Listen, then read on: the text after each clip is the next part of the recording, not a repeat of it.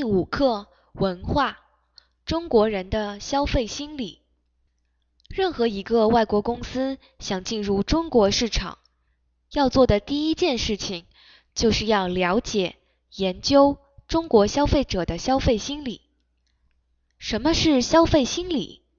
简单的说，就是中国人喜欢什么，不喜欢什么，就是什么样的产品。什么样的销售策略可以吸引中国的消费者？中国人的消费心理特点之一是从众，别人买什么我也买什么，别人去哪儿吃饭我也去哪儿吃饭。这就是为什么在九零年代，中国几乎每个小孩都有一个呼啦圈。前几年流行离子烫的时候。差不多全中国女孩子的头发都那么直。中国人的消费心理特点之二是容易受广告的影响。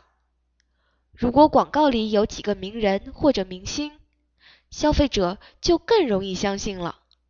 这就是在中国广告里经常可以看见名人的原因。二零零六年，一共有一千四百四十九位国内外明星出现在不同的电视广告中。像可口可乐、百事可乐等企业还喜欢请几个明星一起代言他们的产品。